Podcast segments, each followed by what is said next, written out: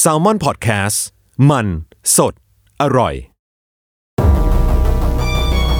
ทฤษฎีสมคบคิดเรื่องลึกลับ สัตว์ประหลาด ฆาตกรรม ความลี้ลับที่หาสาเหตุไม่ได้ เรื่องเล่าจากเคสจริงที่น่ากลัวกว่าฟิกชั่น สวัสดีครับ ผมยศมันประพงศ์ ผมธัญวัฒน์อิพุดม นี่คือรายการ Untitled Case สวัสดีครับ สวัสดีครับ ยินดีต้อนรับเข้าสู่รายการ Untitled Case เอพิโซดที่ 19 ดีนะที่ผมจดไว้ในสคริปต์นะไม่งั้นจำไม่ได้แล้ว ไม่ใช่ 20หรอ 19 พี่ เหรอ 19 วันนี้ก่อนที่จะบอกว่าเรามาอยู่กันในธีมอะไรเนี่ย อ่า พี่โจนัทธันแสงชัย หรือว่าโจบองโก้เนี่ยบอกให้เราพูดเรื่องว่า u n t i t l e d Case เนี่ย เป็นหนึ่งใน พอดแคสต์ที่กระตุ้นสมอง ก็ถูกจัดอันดับไว้ในเพจของลงทุนแมนนะครับ เป็นหนึ่งใน8พอดแคสต์ที่เขาแนะนำว่าเป็นพอดแคสต์กระตุ้นสมอง พี่ทันรู้สึกยังไง หลังจากเห็นชันเนี่ย คือคือผมไม่แน่ใจว่าผมควรจะรู้สึกยังไงกับ ไม่ก็ประทับใจดีก็อุ้ยเราก็เป็นเพจเล็ก มันคือหนึ่งใน ๆ ครับ 9 เพจกระตุ้นสมองที่ ครับ จัดอันดับโดยเพจลงทุนแมนเนาะ ครับ ก็เหมือนอยู่ท่ามกลางคนดีๆ ของสังคมอะ คือผมว่าถ้าผมจะให้คอมเมนต์กับไอ้คอนเทนต์ตรงเนี้ยผมคงต้องยกโคดของพี่วิชัยมา ว่าเราเปรียบเสมือนนางโป๊ที่อยู่ใน ท่ามกลางหนังสือธรรมะเนาะ คือคือเราเราไม่น่าไปอยู่ตรงนั้นได้ป่ะพี่ทัน เราไม่ได้กระตุ้นสมองใครป่ะ หรือว่าการที่ผู้ฟังเนี่ยฟังรายการ u n t i t l e d Case เนี่ยเขาต้องใช้สมองมากกว่าปกติ เอ ใน อผ การ มคิดว่ามึงคุยอะไรกันอยู่อะ เออเออเออเออ มึ ใน ง การ มึง ทำค เป็ วาม นคนแบ เข้า บ ใจ ไหนกันวะที่ชอบเรื่องแบบนี้ อะ โอเค วันนี้เราก็มาอยู่กันในธีมอะไรครับพี่ทัน เป็นธีมเกี่ยวกับเด็กครับ อ่ะคือ เรื่อง เด็ก สยองสยองเกี่ยวกับเด็ก คือเป็นเรื่องลึกลับที่มีเด็กมาเกี่ยวข้องแล้วกันเนาะ อ่า ไม่ว่าจะเป็นเหตุฆาตกรรมเรื่องลึกลับต่างๆ เนี่ยพอมันมีเด็กเข้ามาเกี่ยวข้องอ่ะ มันจะมีความแบบครีปปี้อะไรบางอย่างป่ะพี่ เออเพราะเราชอบคิดว่าเด็กมันเหมือนผ้าขาว เอ อะ อ บริสุทธิ์ผุดพองอะ แต่ว่า อ่ะไม่รู้ อะอ่ะ เรามาฟังครับ วันนี้ผมเล่าก่อนครับ ครับ คือเรื่องของผมเนี่ยมันเกิดขึ้นเมื่อประมาณเดือนสิงหาคมปี 2013 มันเป็นเรื่องที่เกิดขึ้นที่เซาเปาโลประเทศบราซิลครับ อืม คือวันหนึ่งในเดือนสิงหาคมปี 2013 เนี่ย มีตำรวจได้รับแจ้งจากเพื่อนบ้าน ว่ามีน่าจะมีเหตุการณ์อะไรบางอย่างเกิดขึ้นที่บ้านหลังหนึ่ง คือพอตำรวจเนี่ยได้เข้าไปสำรวจบ้านของครอบครัวเพสกินี่เนาะคือมันเป็นบ้านของครอบครัวเนี่ย ก็พบว่าทุกคนในบ้านอะเสียชีวิตหมดแล้วเว้ย ก็คือแบบทุกคนน่ะนอนตายอยู่ในบ้านด้วยสภาพที่สยดสยองประมาณหนึ่งอะ ม คือคนที่เสียชีวิตในบ้านหลังเนี้ยมีตั้งแต่คุณหลุยส์เปสกินี่แล้วก็เขาถูกพบว่าเสียชีวิตอยู่บนเตียงนอนเนาะแล้วก็ภรรยาของคุณหลุยส์เนี่ยที่ชื่อว่าแอนเดรียก็เสียชีวิตในลักษณะคุกเข่าในห้องนอนเช่นกัน หมายถึงว่าคุกเข่า ก็คือแบบเหมือ นั่งนั่งแล้วก็เสียชีวิตอะไรอย่าง นั่ นี้ ง เหร คุ อก เข่า ใช่น่า แล้วก็ ลั คุณแม่ของคุณแอนเดรีย อ่า ก็ถูกพบว่าเสียชีวิตในห้องนอนของเธอ อ่า แล้วก็คุณป้าพี่สาวอะก็เสียชีวิตเช่นกัน ครับ แล้วก็นอกจากนั้นศพที่ห้าพี่ คือเป็นศพของลูกชายของทั้งคุณหลุยส์แล้วก็คุณแอนเดรียนะ อืม ลูกชายคนนี้ชื่อว่าคุณมาเซโล คือเขาอายุเพียงแค่สิบสามปีเท่านั้นเองอะก็มาเซโลเนี่ยก็ถูกพบว่าเสียชีวิตในห้องนอนเช่นกัน ทั้งหมดเนี่ยตำรวจพบว่าเสียชีวิตลงด้วย กระสุนเพียงนัดเดียวที่เข้าที่หัวเว้ย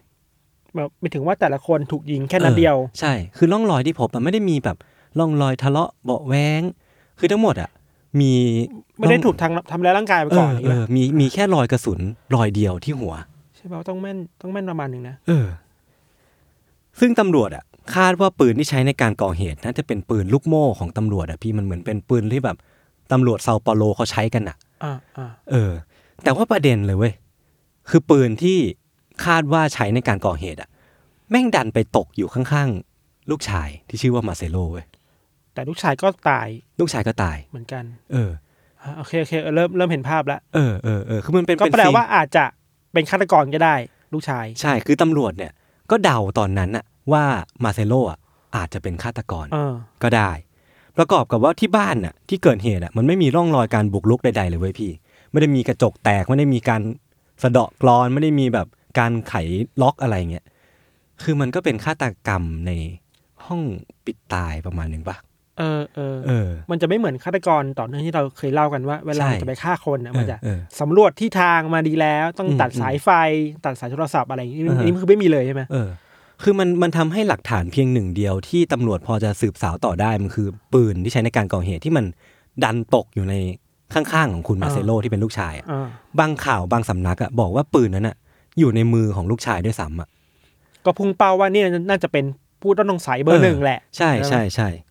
คือเมื่อการสืบสวนมันเริ่มต้นขึ้นไว้ยพี่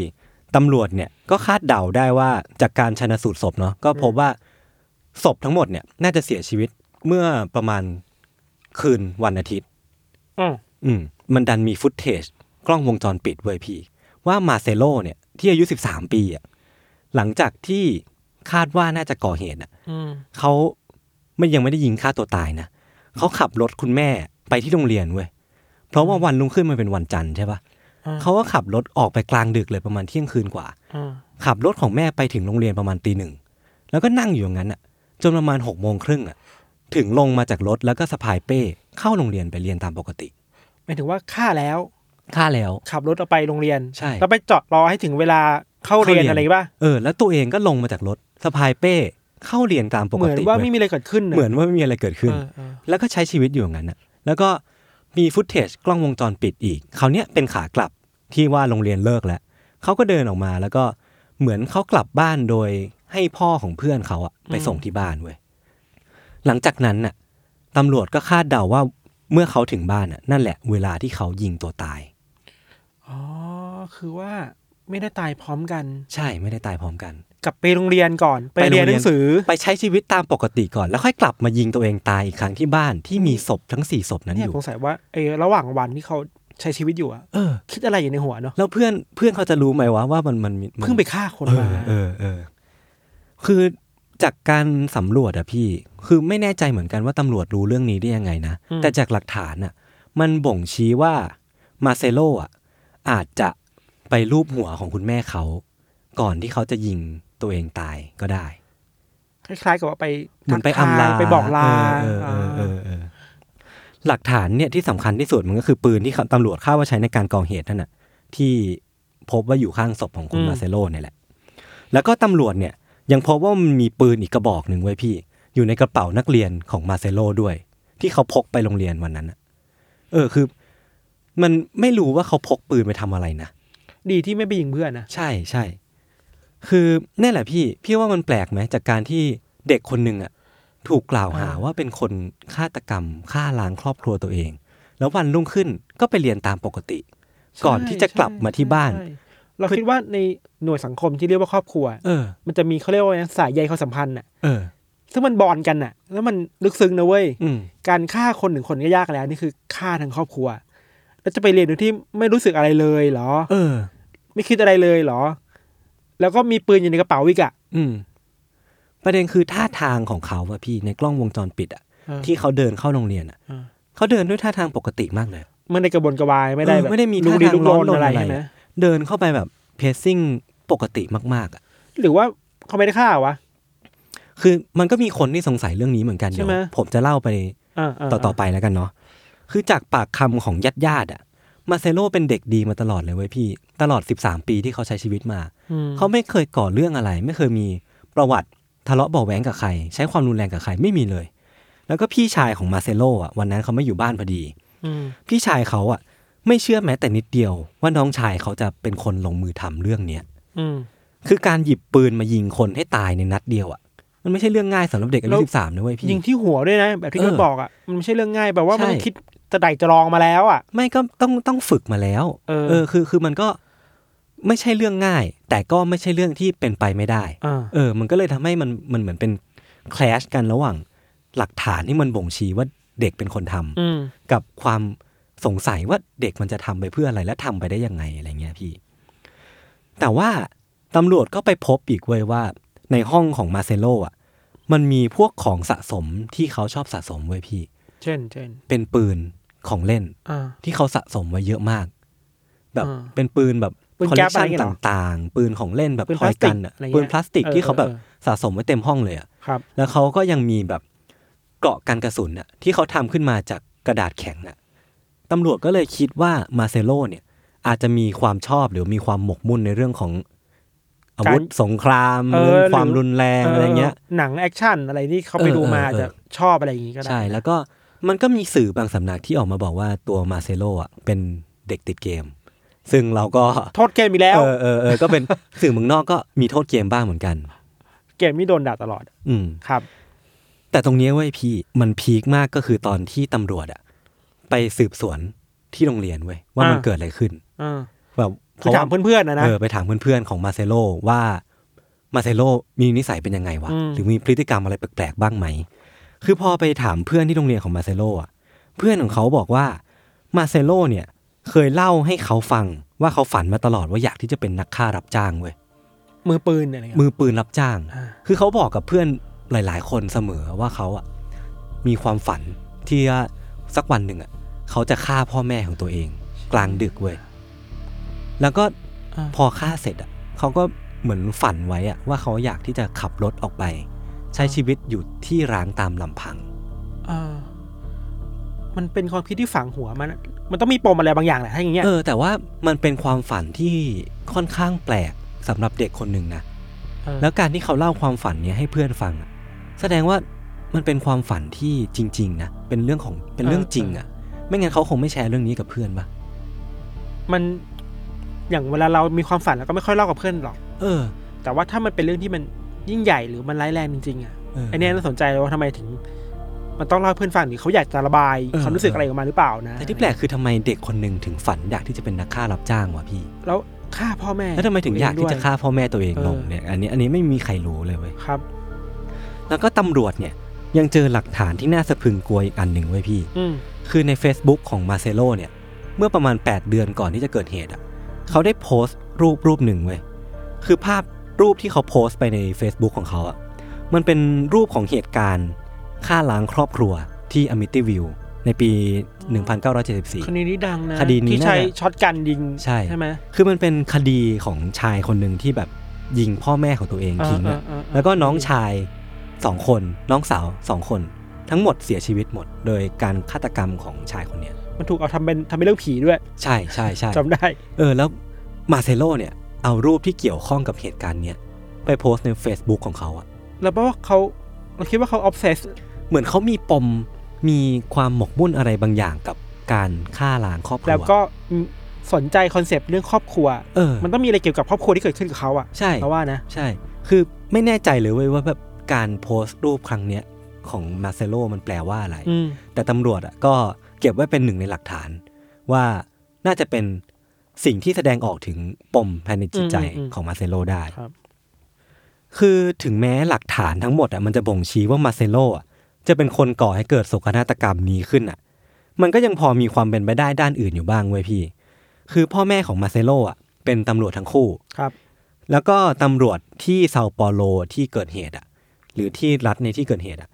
มันขึ้นชื่อว่ามีเรื่องเฉาโฉเยอะมากเลยเว้ยพี่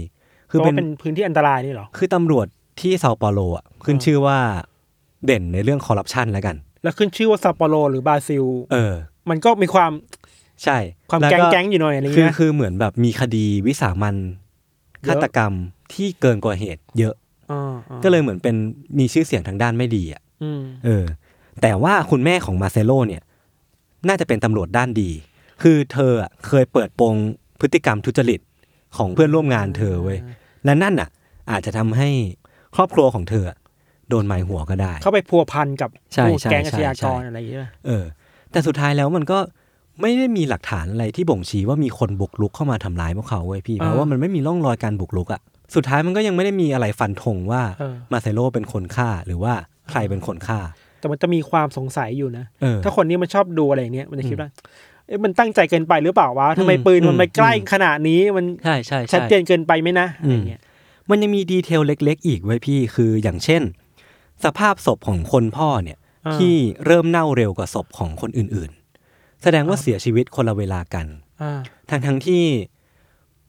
มันไม่น่าเป็นไปได้นะ แต่มันที่เดียวกันนะ เออ ใช่ป่ะ ใช่ ถ้าจะตายก่อน อืม แล้วคนอื่นล่ะ เออมันก็มีความน่าสงสัยอยู่ ใช่ไหม ใช่แล้วก็ปืนที่ถูกพบอ่ะมันถูกพบอยู่ทางด้านซ้ายของมาเซโล อ๋อ ทั้งทั้งๆที่จริง ๆ แล้วมาเซโลถนัดขวาเว้ย อ๋อก็เป็นข้อพิรุษ เออมันเป็นข้อพิรุษอย่างหนึ่ง อ่า ที่ทำให้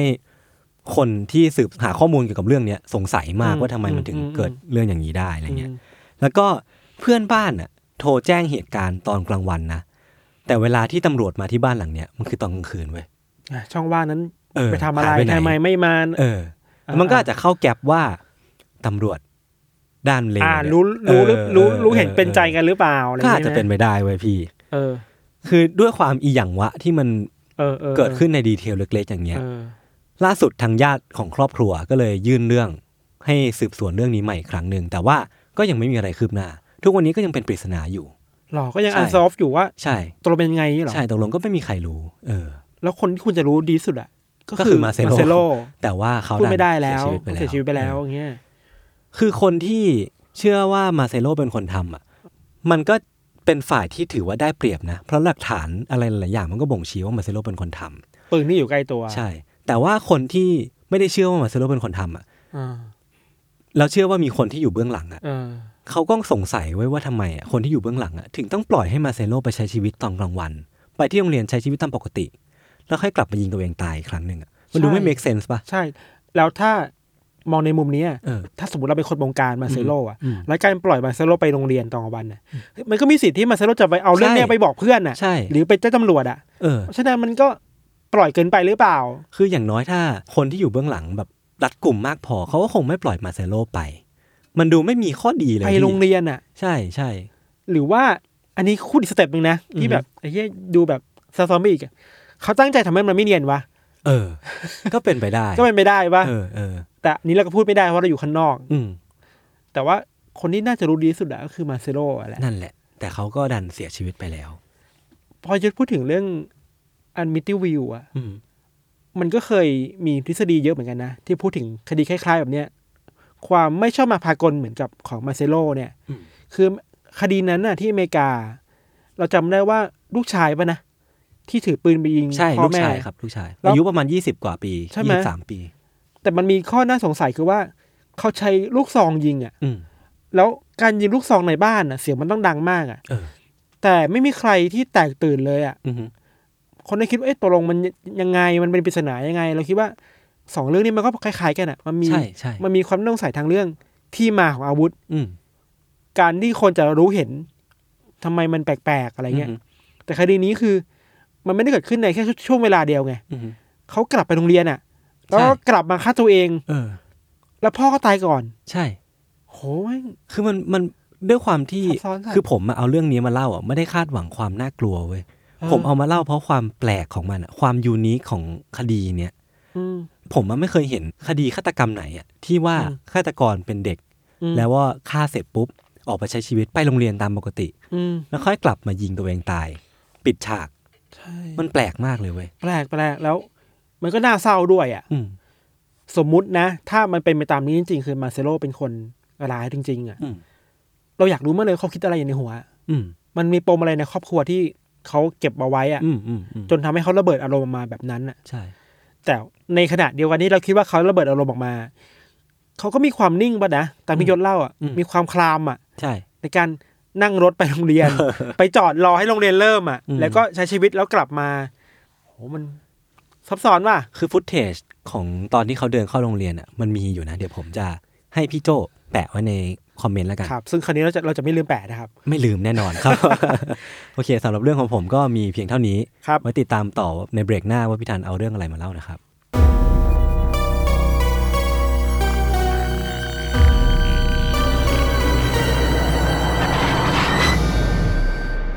ครับผมก็กลับมาในเบรกที่สองนะครับ ก็เป็นเรื่องของเรา อ่ะ ของเราเนี่ย ก็เป็นเรื่องที่ค่อนข้างน่ากลัว อาจจะต้องบอกกันตั้งตั้งแต่เนิ่นๆเลยอ่ะ disclaimer ไว้ก่อน อีกแล้วครับท่าน ไหนคือผมต้อง ไหน บอกคุบอกณ ว่า ผู้ช จะ ม เราจะไม่น่ากลัววะ คือพี่ธันเนี่ยเดินเข้ามาบอกกับผมหลายรอบแล้วว่า พี่เอ้ยเราไม่อยากเล่าเรื่องน่ากลัวแล้วว่ะเอออาทีหน้าเราเรื่องเล่าเรื่องเบาๆบ้างดีไหม เฮ้ยที่นั่นก็เบาที่ที่แล้วก็เบา แล้วทุกครั้งที่เขาเดินมาบอกว่า เอ้ยยศเล่าเรื่องอะไรอ่ะ เราของเราน่ากลัวมากเลยวะ นี่คืนนี้เราเขียนสคริปต์ไปอ่ะดูสคริปต์ไปเราคิดว่า อีกแล้วว่ะ อีกแล้วอะ เราเลยต้องคุยกับพี่โจว่ากับยศก่อนว่าอ่ะเราต้องมา disclaimer กันหนักๆเลยครับ ว่า อันเนี้ยน่ากลัวมาก โอเคครับ รอฟังครับผม อาจจะมีบางช่วงบางตอนที่ทำให้คนรู้สึกไม่สบายใจ อ่ะ disturb หน่อยๆอะไรเงี้ยก็บอกไปก่อน เออเรื่องของเราเนี่ยมันเกิดขึ้นในญี่ปุ่นอีกแล้วยศ อ่าโอเคครับ ก็ไม่นานมากครับ ก็เกิดในปี 1997 อืม ก่อนยุคมิลเลนเนียมหน่อยอะไรเงี้ย ก็คือก่อนหลังผมเกิดปีหนึ่งอ่ะ เชื่อจริงเหรอ จริง โห โอเคครับ มันเริ่มต้นจากเหตุการณ์เล็กๆก่อนในเมืองโกเบนะครับ มีเด็กผู้ชายคนหนึ่งอายุ 11 ปี ชื่อว่าจุน อืม เรียกว่าจุนแล้วกัน น้องจุนเนี่ยเป็นเด็กพิเศษด้วยยศ อืม คือก็มีความผิดปกติทางความคิดนิดหน่อยสมองอะไรอย่างนี้นะเขาอะเรียนแต่เขาสามารถเรียนอยู่ในห้องเรียนตามปกติเหมือนกับคนทั่วไปได้อะคือสามารถช่วยเหลือตัวเองได้ พึ่งตัวเองได้ในระดับหนึ่งอะไรเงี้ยครับ อืม อายุของจุนคือสิบเอ็ดปีอ่ะถ้าเทียบเป็นชั้นก็คือประมาณปห้าปหกบ้านเราอ่ะอะไรเงี้ยอย่างที่เราบอกไปนะครับ ว่าจุนเป็นเด็กพิเศษใช่ปะเขาก็สามารถดูแลตัวเองได้ สามารถเดินทางไปโรงเรียนไปกลับไปเที่ยว ไปกินข้าวข้างนอกได้บ้างอะไรเงี้ยมีอยู่วันหนึ่งเว้ยคือว่าเขาอ่ะเป็นคนที่ชอบออกไปเดินเล่น ครับ แล้วก็สิ่งหนึ่งที่ทำประจำคือว่า เดินทางจากบ้านอ่ะ ไปหาบ้านคุณปู่ที่อยู่ใกล้ๆใกล้ๆกันอ่ะอะไรเงี้ยพ่อแม่ก็อนุญาตให้ไปตลอดเพราะว่าก็ปกติ ดูแลก็ดูแลตัวเองได้ ดูแลตัวเองได้ก็มันก็ไม่ไกลมากอะไรเงี้ยครับ มันเป็นวันเสาร์ตามปกตินี่แหละ น้องจุนเนี่ยก็เดินออกจากบ้านที่อยู่เพื่อไปหาคุณปู่ แต่ว่าหลังจากนั้นน่ะ น้องหายไปเลยเว้ย เออ หายแบบ ไม่ใช่หายไปแค่สองสามชั่วโมงอ่ะ อ่าฮะ พ่อแม่ก็เริ่มกังวลแล้วอ่ะ คือมันดึกมากแล้วอ่ะ เออ ก็เดินไปตามหาจุนที่บ้านคุณปู่ ก็ไม่เจอ คุณปู่ก็บอกว่า ก็ไม่เจอนะ เออ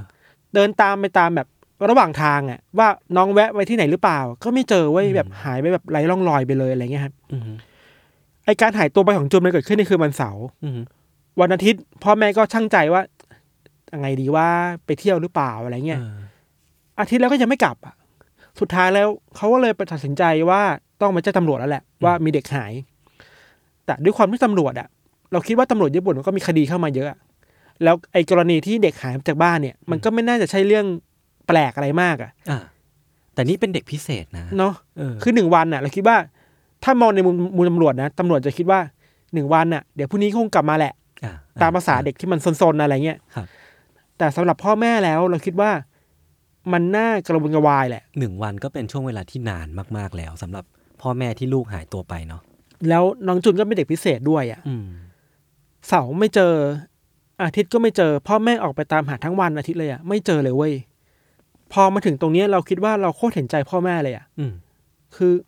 มันกระวนกระวายนะ ครับ นอนไม่หลับหรอกถ้าเป็นเราอ่ะ อืม ไม่ถึงถ้าพ่อแม่เราหายไปสมมติมอง เออ มองมุมกลับ เออ แล้วก็นอนไม่หลับเหมือนกันน่ะ ครับ คนรักในครอบครัวเราหายไปอะไรอย่างเลยครับ อืม แต่พอมันมาถึงตอนเช้าวันจันทร์นะครับยศตำรวจก็ติดต่อมายังครอบครัวของจุนไว้ยในที่สุดว่า เฮ้ยเขาพบข้อมูลแล้วนะ แต่ขอให้พ่อแม่อะไปตามโรงเรียนแห่งนี้หน่อย อืม เพื่อไปยืนยันข้อมูลให้ตำรวจหน่อย ครับ แต่ว่าไอสิ่งที่พ่อแม่เขาเจอที่โรงเรียนที่ตำรวจขอให้ไปอะ เออ มันทำให้เขาใจสลายมากเลยเว้ย เออ คือว่าเขาไปเจอกับหัวเด็กคนหนึ่งอ่ะ อืม ถูกวางทิ้งไว้หน้าโรงเรียนอ่ะ หัวเด็กคนหนึ่ง ใช่ หน้าโรงเรียนเลยเหรอ หน้าโรงเรียน เช้าวันนั้นอ่ะ มันคือวันจันทร์อ่ะ ครับ ก่อนที่โรงเรียนจะเปิดอ่ะ อ่าฮะ แต่โชคดีที่ไม่ใช่ช่วงสายแล้ว อาจจะเป็นตีห้าหกโมงอะไรเงี้ย มีคน อ่า ไปเจออะไรเงี้ยครับ อ่าฮะ ตอนแรกคนแถวๆนั้นก็คิดว่า มันเป็นหุ่นหรือเปล่า อืม หุ่นที่เด็กเอามาทิ้งไว้หรือเปล่า เป็นของเล่นหรือเปล่า แต่พอไปดูใกล้ๆแล้วอ่ะ มันคือหัวคนจริงๆอ่ะ เฮ้ย แล้วตำรวจก็เข้ามาดูมาตรวจสอบแล้วเขาคงไปดูพวกคำเขาเรียกว่าไงนะ เรื่องใบแจ้งความว่ามีเด็กคนไหนหายไปหรือเปล่าอ่ะ อืม ก็เลยน่าจะแมทชกับครอบครัวของจุนพอดี ครับ ก็เลยโทรมา เออ สุดท้ายแล้วแม่เขาก็ไปยืนยันว่าเนี่ยคือใช่คือหัวของลูกเขาเว้ยเช้าวันจันทร์มันอยู่คิดดูดิ ซึ่งตอนแรกผมหวังไว้ว่าไม่ใช่จุน ปรากฏคือจุนจริง ๆ ใช่ไหม ใช่ หัวของจุนจริง ๆ ถูก ใช่ วางไว้หน้าโรงเรียนใช่ไหมพี่ หน้าโรงเรียนทางเข้าโรงเรียนอ่ะ ตรงรั้วโรงเรียนอ่ะ อืม ถูกวางไว้แบบนั้นน่ะ นอกจากแค่หัวนะ มันยังมีความน่ากลัวอีกเว้ยคือว่า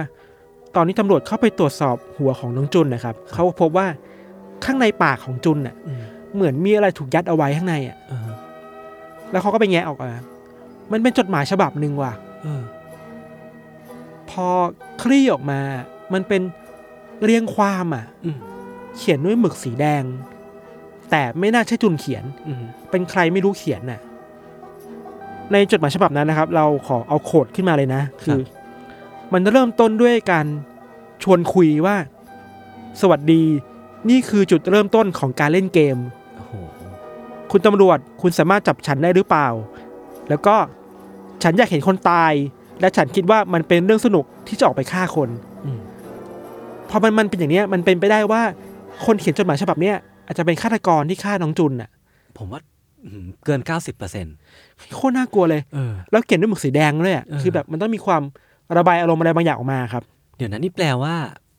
เริ่มต้นใช่ไหม ใช่ แสดงว่า คำถามอันหนึ่งคือว่า เจอหัวแล้วอ่ะแล้วร่างกายอยู่ไหนอ่ะ เออเออ ตำรวจก็ไปค้นหาในสถานที่ที่มันใกล้ๆกับโรงเรียนนะครับเขาก็ไปเจอร่างกายของศพศพหนึ่งแต่คิดว่าน่าจะเป็นของจุนแหละเพราะว่าไม่มีหัว ครับ ถูกทิ้งไว้บนเนินเขาใกล้ๆกับโรงเรียนประมาณสักห้าร้อยเมตรอะไรเงี้ย อืม ก็น่าจะใช่แหละสุดท้ายคือเจอทั้งหัว เจอทั้ง ตัว ตัวตำรวจก็กลับมาสำรวจไอ้จดหมายนี้อีกครั้งหนึ่งอะ่ะแบบดูแบบถี่ถ้วนเลยอะ่ะเขาพบว่า จดหมายฉบับเนี้ยมันถูกเขียนด้วยลายมือที่ค่อนข้างดีมากเลยอะ อืมอืมอืม ตั้งใจเขียนอะ่ะ อืม ไม่น่าจะเขียนด้วยคนที่ถือใจหวั่นไหวหรือว่าสั่นคลอนอ่ะ อ่าฮะ คือตั้งใจเขียนน่ะมีสมาธิในการเขียนน่ะ แล้วตรงท้ายของจดหมายครับ เขาเขียนชื่อของตัวเองทิ้งไว้ด้วยเวยไม่น่าจะใช่ชื่อจริงนะ เขาตั้งชื่อตัวเองว่าเซโตะซากากิบาระ อืมฮึ หลังจากนั้นน่ะตำรวจก็ตั้งชื่อว่าโอเคโอเค อันเนี้ยเรียกว่าเป็นซากากิบาระแล้วกัน อ่าเป็น เพ ค ราะว่า ดี เป็นคดีสกากิบาระนะครับ แต่ว่าตำรวจก็ไม่สามารถเก็บหลักฐานอะไรไปได้มากกว่านี้ ครับ เราเห็นฟุตเทจอันหนึงน่าจะเป็นพวกสำนักข่าวญี่ปุ่นอยู่ใน YouTube อะไอวันที่เขาไปลงพื้นที่อะเก็บลายมือเก็บนู่นนี่นั่นอะไม่เจออะไรเลยเว้ย อืม แปลว่าคนร้ายก็ระวังตัวมาพอสมควรอะ อ่า ที่จะไม่ทิ้งอะไรเอาไว้อะ ประกอบกับความตั้งใจเขียนในจดหมายฉบับนั้น ก็แปลว่าเป็นการวางแผนมาแล้วเปล่าวะพี่ของฆาตกรที่ ใช่ มีสติสัมปชัญญะระดับหนึ่งเลย ในระดับที่สามารถเอาหัวคนเดินลงมาจากเนินเขาเพื่อมาวางไว้ที่หน้าโรงเรียนได้อะ เออ มันต้องนิ่งขนาดไหนวะ เออ ใช่ไหมพอมันเป็นอย่างเนี้ย คดีนี้เลยเป็นคดีที่ใหญ่มากๆในญี่ปุ่นอ่ะ คือแน่นอนอ่ะมันมันอุกอาจอ่ะมันโหดขนาดเนี้ยใช่ไหม แล้วตัวรายละเอียดมันทำ มันสยองอะ เออมันน่ากลัว มันสยดสยอง ทางตำรวจเองก็เริ่มวิเคราะห์แล้วว่า ไอ้คนร้ายน่าจะเป็นใครอ่ะ อืม เขาตีกรอบผู้ต้องสงสัยว่าน่าจะเป็นผู้ชายอายุสักสามสิบปี เพราะว่ามันมีคนพบเบาะแสครับว่า น้องจุนเนี่ยก่อนที่จะหายตัวไป มีคนเห็นน้องจุน ยืนคุยกับผู้ชายคนหนึ่งอยู่ คนวัยประมาณสักสามสิบปีอะไรเงี้ย ครับ แล้วก็อีกอันหนึ่งที่เขาพยายามจะเขียนเป็นเช็คลิสต์ของฆาตกรคือ น่าจะเป็นผู้ชายสามสิบปี แล้วก็อาจจะเป็นอดีตตำรวจเออหรือว่าคนที่เชี่ยวชาญที่เกี่ยวกับเรื่องอาวุธอ่ะ อ่ เพราะว่าเขาไปดูที่รอยแผลที่ในการตัดคออะมันเนียนมากเลยอะ อืม เพราะฉะนั้นมันควรจะเป็นคนที่มีความเชี่ยวชาญด้านการใช้อาวุธ ก็คือไม่ตำรวจก็หมอหรือว่า ไม่ก็ อชีพที่ ทหาร เกี่ยวข้องกับศพ หรือว่าอาชีพที่เกี่ยวข้องกับการใช้อาวุธ ครับ จักมีดดีพออะไรเงี้ยครับ อือฮึ พอมาดูทางตำรวจญี่ปุ่นเองครับเขาก็ทำงานเราคิดว่าเขาทำงานหนักมากอะ่ะ อืม มันมีรายงานด้วยว่าขนาดนายกของญี่ปุ่นเองต้องออกมาแถลงข่าวเรื่องนี้ว่า เราจะรีบจัดการคดีนี้ให้ได้อะ เออแสดงว่า มันเรื่องใหญ่มากอะ เป็นคดีที่สร้างความสั่นคลอนให้กับสังคมญี่ปุ่น ใช่ ประมาณหนึ่งเลยนะ ส่วนตำรวจท้องถิ่นเองเขาไปดูตรวจสอบว่า ก่อนหน้าเนี่ยมันมีคดีอะไรที่มันเกี่ยวข้องหรือเปล่าครับ เขาไปพบว่าช่วงก่อนที่จะมีคดีเนี้ยมันมีคดีที่เด็กอายุเก้าขวบอะ ครั เด็ บ กผู้หญิงเนี่ย อืม ถูกแทงด้วยเหมือนกันนะ อืม แต่เด็กคนนั้นไม่สามารถจำหน้าคนร้ายได้คนช็อกอะไรเงี้ อ่าย ฮะอ๋อเด็กที่ถูกแทงไม่เสียชีวิต ไม่เสีย ให ชีวิตครับ แต่มีอีกคนหนึ่งเสียชีวิตเป็นเด็กผู้หญิงเหมือนกัน ครับ อายุสิบขวบ อืม แล้วจุดที่เด็กผู้หญิงคนนี้ถูกแทงอะจนเสียชีวิตอะมันห่างจากจุดที่โรงเรียนนี้ตั้งอยู่ไม่ไกลเว้ย อืมอืม ก็เลยอาจจะเชื่อมโยงกันได้ แต่ยังไม่สามารถชี้ชัดได้ขนาดนั้นอันเนี้ย อ่าน อกจากคดีที่มันเกิดขึ้นนะครับ ยังมีพยานที่เล่าด้วยนะว่า ก่อนหน้าที่จะเห็นหัวของคนถูกวางไว้อะมันเคยมีคนไปพบพวกซากสัตว์แปลกๆอะ อืม ถูกทิ้งไว้ใกล้ๆกับโรงเรียนอะเช่นซากศพของลูกแมวที่ถูกตัดอุ้งเท้าทิ้งไปอะหรือไม่ก็นกพิราบที่ไม่มีหัวอะมันก็อาจจะเป็นไปได้ว่าฆาตกรมีความออฟเซสกับการตัดหัวกับชิ้นส่วนคนอยู่แล้วอะ เออเออ เราน่าจะเกี่ยวข้องกับโรงเรียนเนี้ย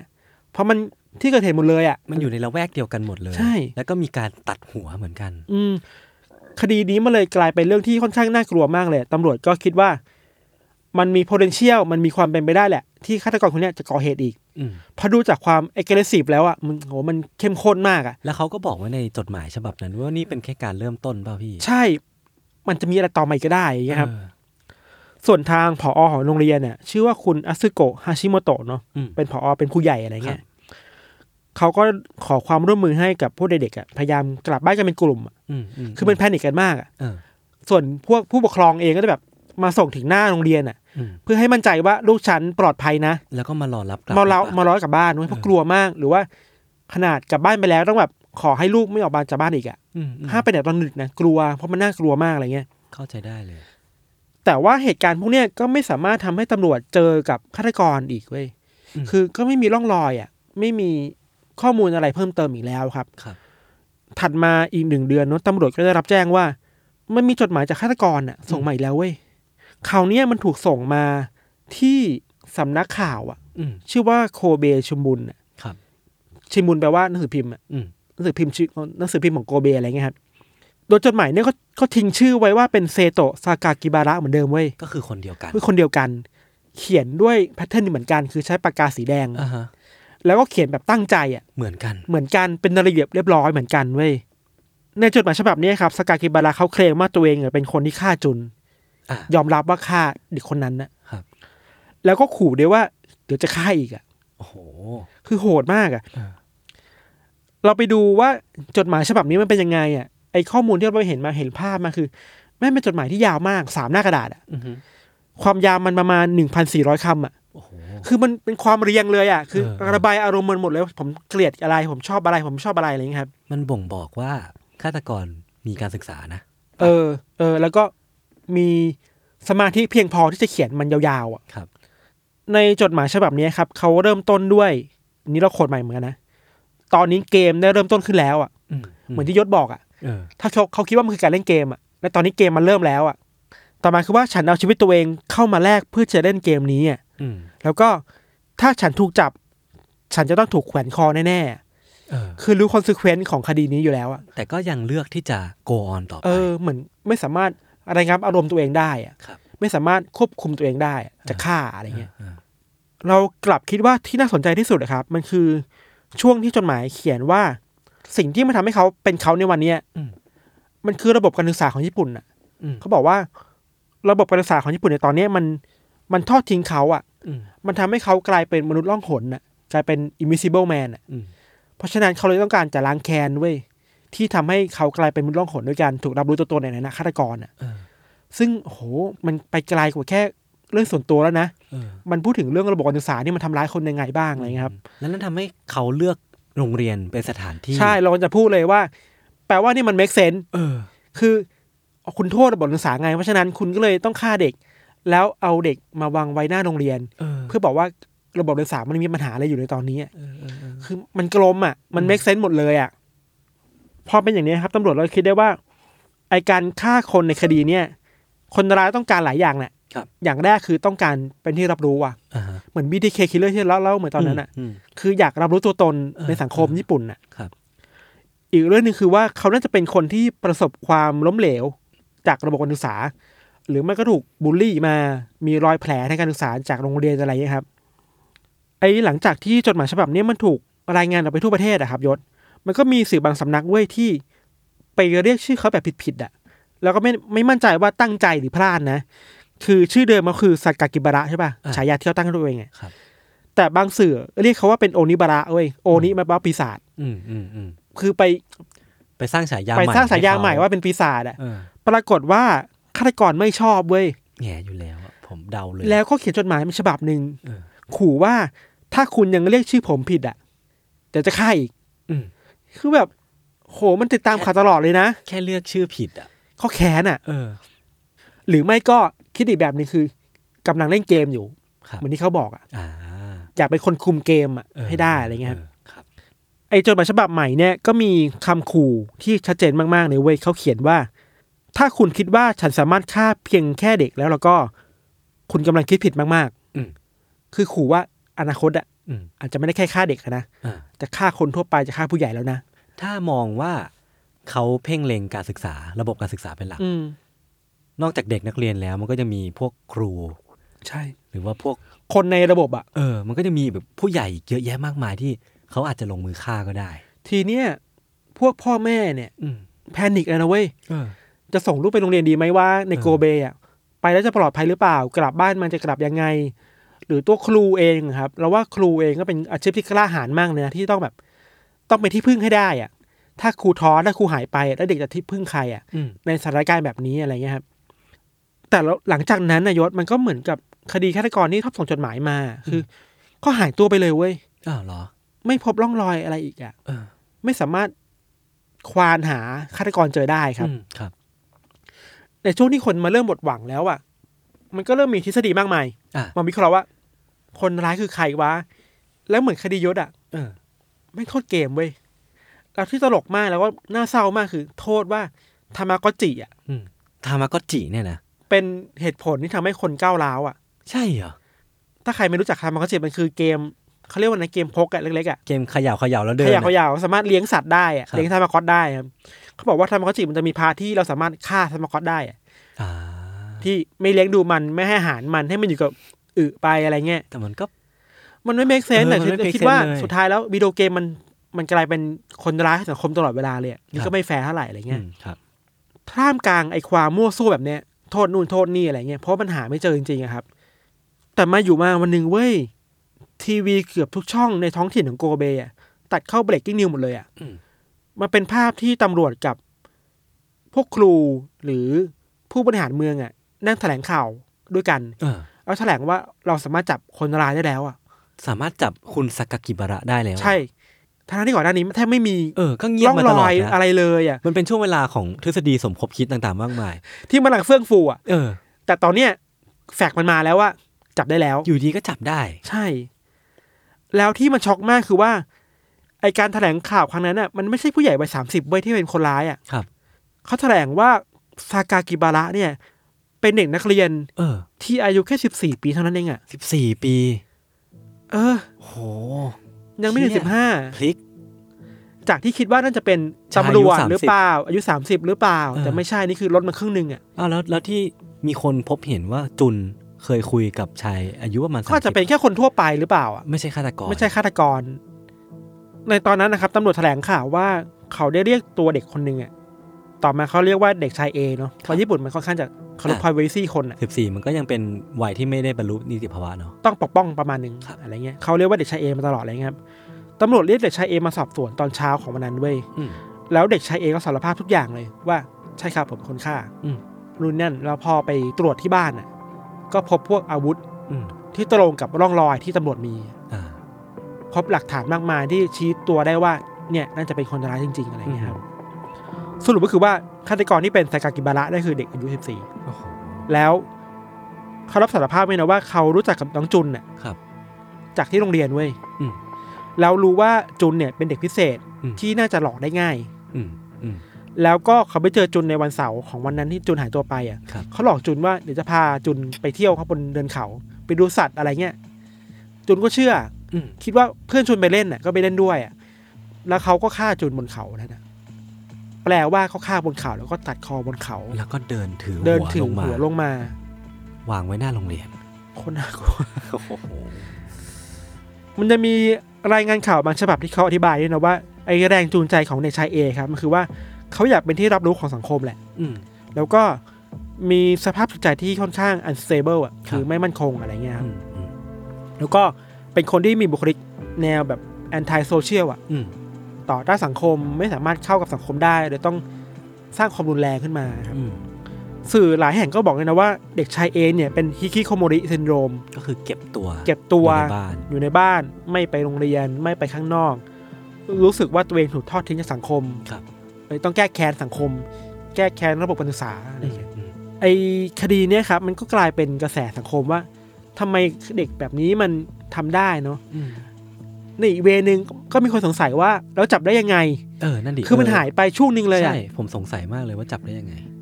จับได้เพราะครูเว้ย เหรอ ไอตอนที่เขาเขียนจดหมายมาหาสื่ออะ อืม สื่อก็เอาจดหมายฉบับนั้นน่ะ มารายงานข่าวตามทีวีอ่ะ อืมอืม หรือตามหน้าหนังสือพิมพ์จะมีจดหมายฉบับนั้นอยู่ครับ ครับ แล้วมีครูคนหนึ่งอ่ะเขาไปจำได้ว่าไอลายมือแบบเนี้ย อืมอืมอืม เป็นลายมือของเด็กในห้องเขาเว้ย เออ คือเข้าใจว่าครูมันต้องตรวจการบ้านเด็กอ่ะ อืม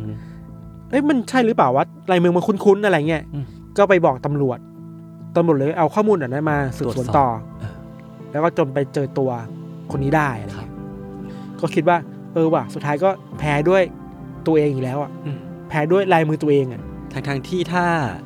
จบการดำเนินเกมของเขาไปตั้งแต่ฆ่าจุนก็อาจจะ อืม ไม่มีการจับตัวเขาได้ก็ได้นะ แต่ก็เป็นโชคดีแหละ ออ ดีแล้วแหละที่จับตัวได้ ใช่ใช่ดีแล้ว อะไรเงี้ย ดีแล้วแหละ แล้วก็คำถามคือว่าแล้วไม่เกิดขึ้นอะไรกับสังคมญี่ปุ่นวะทำไมเด็กอายุสิบสี่มันถึงฆ่าเพื่อนอายุสิบเอ็ดได้ แล้วเป็น ฆ่าตัดคอ เออ มันเป็นการฆาตกรรมที่โหดร้ายพอสมควรเลยนะ ใช่ มากเลยมากเลยแหละ เราไปเจอในบทบรรณาธิการของอาซาฮิชิมุนนะครับ ครั ก็ บ เป็นสื่อที่ค่อนข้างใหญ่ของญี่ปุ่นนะ เขาเขียนให้ความเห็นไว้ค่อนข้างน่าสนใจว่า คือเขาเชื่อว่าโอเค สังคมอ่ะมันมีส่วนนะที่สร้างฆาตกรแบบนี้อะแต่ก็ต้องไม่ลืมว่า มนุษย์เราเองอ่ะ ก็คือคนที่สร้างสังคมขึ้นมาด้วยเหมือนกันน่ะ อ่า เพราะฉะนั้นเราจะปฏิเสธความรับผิดชอบไม่ได้อะ ครับ คนในสังคมญี่ปุ่นก็มีส่วนที่สร้างฆาตกรแบบนี้ขึ้นมา อืมอืม สร้างเด็กที่เครียดขึ้นมา สร้างเด็กที่จิตใจผิดปกติแบบนี้ขึ้นมาอะไรเงี้ยครับ ครับ ส่วนไอ้บทบรรณาธิการของอีกสื่อหนึ่งคือว่าไมนิจิชิมบุนน่ะ อืม เขาพูดน่าสนใจมากเลยเว้ยว่า ในช่วงเวลาแบบนั้นนะช่วงเวลายุคนั้นนะมันเป็นช่วงที่สังคมเมืองญี่ปุ่นกำลังเติบโตมากขึ้นน่ะ อ่า เทคโนโลยีเริ่มมามากขึ้น เริ่มมีกงมีเกมอะไรเงี้ย แต่เราไม่ค่อยซื้อเรื่องเหตุผลเกมเท่าไหร่ ครับ เรามาซื้อเหตุผลเรื่องการเติบโตของเมืองมากกว่า อืม คือพอเมืองมันโตอ่ะ สังคมมันใหญ่ขึ้นน่ะ แต่คนมันกลับรู้สึกแปลกแยกมากขึ้นว่ะ คือผมว่ามันเป็นเรื่องของการเติบโตที่อาจจะเร็วเกินไป อืม จนมนุษย์เนี่ยในสังคมอ่ะ อืม ปรับตัวไม่ทันแล้วก็ต้องมีผู้ได้แล้วก็ผู้เสีย ใช่ มีคนที่ปรับตัวได้ แล้วก็ได้ประโยชน์ไปมหาศาล กับคนที่ปรับตัวไม่ทัน แล้วก็ รู้สึก ต้อง แปลก ถูก แยกอ่ะ ทิ้งไว้ข้างหลังอ่ะ เออ เราคิดว่าเด็กชายเอนั่นแหละ คือคนแบบหลังน่ะ อืม แล้วก็นอกจากนั้นนะครับ มันก็มีเรื่องราวของเด็กชายเอโผล่ขึ้นมาเรื่อยๆครับ สื่อบางสำนักนะเขาก็เคลมนะ อ้างว่า ไปเจอไดอารี่ของเด็กชายเอเว้ย เออ ในไดอารี่เล่มนั้นน่ะ เด็กชายคนนี้เขาเขียนถึงเรื่องราวในช่วงชีวิตหลายอย่างมากเลย เช่น ชอบพกพามีดมีคมต่างๆไว้กับตัวเองรู้สึกว่า ถ้าตัวเองพกมีดแล้วอ่ะจะรู้สึกสบายใจมากขึ้นน่ะ รู้สึกมีอำนาจมี รู้สึกปลอดภัยอ่ะ เออเออ หรือไม่ก็ชอบทารุณกรรมสัตว์ อือฮึ อย่างที่เราบอกว่าไปตัดขาแมว ครั ไป บ ตัดหัวนกพิราบอะไรเงี้ย จริงๆแล้วมันมันเป็นเรื่องของแบบเขาเขารู้สึกว่าเขาอ่อนแอเนาะการที่ ไม่ได้ เขาเลือกที่จะทารุณกรรมสัตว์ หรือว่าเลือกจุนเป็น อืม เหยื่อ มันคือการ power ที่เขามีเหนือกว่าเหยื่อเหล่านั้นอะ เออ เออ เหมือน ไอกรณีของโอมชินรีเกียวอ่ะ ครับ ที่ตอนเด็กๆก็เคยบูลลี่คนน่ะ เออ บูลลี่เพื่อนที่ตา ตาบ ก อ ว่า ด ตัวเองตาบอดอ่ะ แต่ว่า ะไรงี้ย ตัวเองก็ตาบอดแค่ข้างเดียว เออ คือบูลลี่คนที่อ่อนแอกว่า อืม มันมีความต้องการอยากจะบงการคนอยู่อะ ครับ นอกจากไอความน่ากลัวแบบนี้แล้วครับยศศาลเองก็ต้องเขาเรียกว่าอะไรนะรับเผือกร้อนมาเหมือนกันอ่ะ อย่างที่เราบอกมันเป็นคดีที่ใหญ่มากแล้วมันน่ากลัวมากอ่ะ อือฮึ กระแสสังคมของญี่ปุ่นในช่วงเวลานั้นน่ะ เรียกร้องให้ญี่ปุ่นน่ะลดอายุของการที่เด็กต้องรับผิดชอบต่อคดีอาชญากรรมอ่ะ เออ ลดลงมาเว้ย จากเดิมมันคือ 16 ปีอ่ะ ครับ ให้เหลือ 14 ปี เพื่อที่คุณ เพื่อให้เด็กคนเนี้ย เออ ต้องรับโทษ เออ คือมันแค้นเด็กคนนี้มากอะ เออ มันกลัวมัน ครับ มันไม่อยากให้มีเหตุนี้เกิดขึ้นอีกอะไรเงี้ยครับ อือฮึ แต่ตอนนั้นก็ยังไม่ทำอะไรนะ อืม ก็ยังแบบยังดีเบตกันอยู่ว่าลดดีไม่ลดอะไรเงี้ยครับ อืมอืม สุดท้ายแล้วในระหว่างที่คดีนี้ยังอยู่ในชั้นศาลน่ะ อืม มันก็มีคดีเด็กอีกคดีหนึ่งเกิดขึ้นเว้ย อืม เป็นคดีที่เด็กผู้หญิงวัยสิบปีอ่ะ อืม ฆ่าเพื่อนร่วมชั้นตายอีกอ่ะ โห ใกล้กันเลยอ่ะ เออ คดีเนี้ยมันเป็นคดีที่ดังมาก มันชื่อคดีว่าคดีฆาตกรรมซาเซโบะ ครับ อันนี้เดี๋ยวไว้เผื่ออนาคตมาเล่า อ่ะ เก็บไว้ก่อน แต่แตะไว้เท่านี้แล้ว แต่ กัน ไปเท่านี้กันค่อนข้างน่ากลัวเหมือนกันพอมันมีสองคดีที่มันชนกันอ่ะ อืม สุดท้ายก็ต้องแก้กฎหมายเว้ย ให้ลดเหลือ 14 ปี ใช่ ถึงจะรับโทษได้ใช่ไหม สภาญี่ปุ่นก็โอเค เออ ผ่าน อือฮึ อะไรเงี้ย แล้วกฎหมายนั้นยังอยู่ถึงทุกวันนี้ป่าวะพี่ ไม่มั่นใจว่ะ แต่ก็น่าจะนะ แต่ก็น่าจะนะไม่มั่นใจ คดีเนี้ยมันยังมีเรื่องที่ถูกเปิดโปงอีกหลายอย่างมากเลยอะ ครับ คือหลังจากที่เขาถูกศาลสั่งให้ไปควบคุมตัว ถูกควบคุมตัวอยู่ในสถานคุมประพฤติเรียกว่าอย่างนี้ก็ได้อะไรเลย อ่ เขาก็ถูกปล่อยตัวมาในตอนที่อายุ 21 ปีเว้ย อือฮึ หลังจากที่เขาปล่อยตัวมาสังคมญี่ปุ่นก็แพนิกอ่ะ เออ ยังไม่ลืมอ่ะ เออเออ ยังไม่ลืมเด็กชายเออ่ะ ก็กลายเป็นข่าวใหญ่ว่า ออกมาแล้ว ออกมาแล้วใช่ไหม มันมีทฤษฎีมันมีเรื่องเล่าหลายเรื่องที่ตามมาจากการปล่อยตัวครั้งนี้เยอะมากเลย เช่นหนึ่งนะ มีคนที่เล่ากันว่า เด็กชายเอหรือนายเอเนี่ย ออกมาเปิดเว็บไซต์ของตัวเองอ่ะ เออ เป็นเว็บไซต์ส่วนตัว และในเว็บนั้นน่ะเราเข้าไปดูมาเมื่อเช้าเว้ย มันเข้าไม่ได้แล้วแหละแต่มีคนเซฟไว้อะ อืม มันจะมีรูปที่แปลกๆเยอะมาก อืม รูปมนุษย์ที่ตัดต่อกับแมลงป่อง อืมอืม รูปที่สัตว์ถูกทารุณน่ะมัน อืม โอ้โหมัน อืม น่ากลัวแต่เราไม่รู้มันจริงหรือเปล่านะ อืมอืม แล้วก็แต่อีกอันหนึ่งที่มันจริงมากคือว่านายเอเนี่ยเขียนหนังสือของตัวเองขึ้นมาเว้ย อ่าฮะ เล่าประวัติตัวเองอะออกผ่านหนังสือเล่มหนึ่งอะคนก็แบบเถียงมากดีเบตกันมาว่ามันสมควรแล้วหรือเปล่า อืม ทำไมเราต้องมาอ่านหนังสือของฆาตกรที่น่ากลัวแบบนี้ด้วยนะ เออ แล้วมันทำให้เขาแม็กเซนมากขึ้นกว่าเดิมหรือเปล่าเนี่ยคือ ม คนมันแค้นอะ อืม ทางฝั่งพ่อของน้องที่ถูกตัดคออะ อืม เขาก็ไปต่อต้านนะ อืม คือแบบ เฮ้ยลูกเราตายอะ อืม แล้วทำไมเราต้องมาอ่านเรื่องราวของคนที่ฆ่าลูกเราอีกนะ แล้วคือพอมันออกมาเป็นในรูปแบบของหนังสือ แปลว่ามันก็จะอยู่อย่างนั้นไป ใช่ เรื่ ใช่ อยๆ กลายเป็นว่าเรื่องราวของลูกเขาอ่ะก็จะถูกรีพีท ด้วย เรื่องเล่าแบบนี้มันเลยไม่จบอะ อืม โอเคแหละ มันควรจำได้ในฐานะที่ มันมีคดีที่น่ากลัวเกิดขึ้นแล้วเราควรจะป้องกันไม่ให้มันเกิดขึ้นอีกอะ ครับ แต่นี่มันถึงโอ้โห ต้องแขนกัน ต้องแค้นกันขนาดนั้น มัน เออ มันแค้นนะ มันโกรธนะ มันเข้าใจได้ว่า มันยังคงไม่ถึงช่วงที่เขาสามารถให้อภัยได้อะ อืมอืม สังคมญี่ปุ่นคงยังหวาดกลัวอยู่อะ อืม อะไรเงี้ยบางทีมันไอตัวสำนักพิมพ์เองก็ถูกตั้งคำถามเยอะเหมือนกัน อืม ว่า คุณจะเอายอดขายหรือเปล่า คุณไม่สนใจ อืม จริยธรรมเท่าไหร่เลยนะ อะไรอย่างนี้ครับ สุดท้ายแล้วเราคิดว่าคดีนี้มันเลยน่ากลัวตรงที่เป็นเด็ก ครับ เด็กฆ่าเด็ก เออ แล้วตัดหัว เออ แล้วถูกดีเบตในเรื่องทั้งกฎหมาย จริยธรรมสังคม อืม การศึกษาโหมันเป็นคดีฆาตกรรมที่มันมีเลเยอร์อยู่ข้างหลังเต็มไปหมดเลยอะ สะท้อนอะไรออกมาเต็ม เย ไป อะ หมด มาก เยอะแยะไปหมดเลย แล้วในช่วงเวลาที่เกิดเหตุคดีเนี่ย เราคิดว่ามันเป็นช่วงที่ญี่ปุ่นดาร์กมากเลยเว้ย ครับ ก่อนหน้านี้แค่ไม่กี่ปีครับ มันเกิดเขตที่ไอ้ลัทธิโอมชินดีเกียวอะ อืมที่พี่ทันได้เล่าไป เออสองปีมั้ง เออ ก่อนคดีเนี่ย เออเออ แล้วในระหว่างที่คดีนี้มีก็มีคดีที่เด็กฆ่าอีกอ่ะ เออ โหมันเป็นช่วงที่ดาร์กมากเลยนะ มาแบบต่อต่อต่อต่อต่อกันเลย เอ อะ อแต่โชคดีที่มันไม่มีอะไรเกิดขึ้นเกิดขึ้นอีกแล้วแหละคก็รับ โชคดีไปอะไรเงี้ยครับ อืมอืมอืม ก็ประมาณนี้ครับ คือ ผมว่ามันมีเรื่องที่ต้องถกหลายประเด็นมากเลยนะ มาก พี่ ตั้งแต่แบบเรื่องของสังคมผู้คนอะไรเงี้ย คือผมมาเห็นด้วยจากไอ้บทบรรณาธิการของพี่เนาะ คือผมอะเชื่อว่ามนุษย์เราอะสร้างสังคมขึ้นมาเนาะแต่ว่าสังคมนั้นอะก็หล่อเลี้ยงมนุษย์อีกทีหนึ่ง อืม ในเจเนอเรชันถัดๆไป มันมีคอนซีเควนต์มันมี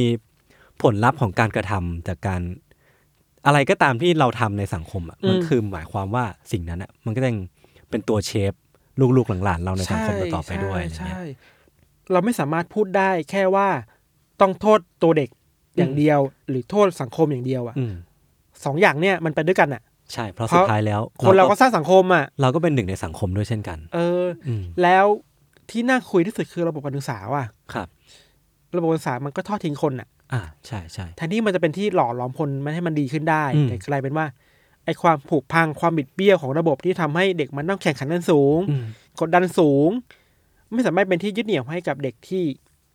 บอบช้ำมาได้อะ อืม สุดท้ายแล้วมันก็ขับไล่คนออกไปเหมือนกันนะ ครับ คือพอระบบมันถูกสร้างขึ้นมาเพื่อคนหมู่มาก เออ คนที่ไม่เหมือนกับคนหมู่มาก ก็กลายเป็น ใช่ คนที่ถูก left out แล้วเราพูดอย่างนี้มาตลอดกับสังคมญี่ปุ่นอะ อืม สังคมญี่ปุ่นเป็นสังคมที่เป็นกลุ่มก้อนสูงมากเลยอะ ครับ เน้นความเป็นเอกภาพอะ เออ ยิ่งเอกภาพมากเท่าไหร่ไอคนที่เป็นแกะดำเนี่ย โอ้โห ยิ่ ห ง นักน่าสงสาร เดสเพลตนะ อืมอืมอืม อะไรอย่างนี้เราคิดว่ามันเป็นอาการที่น่ากลัวมาก ครับ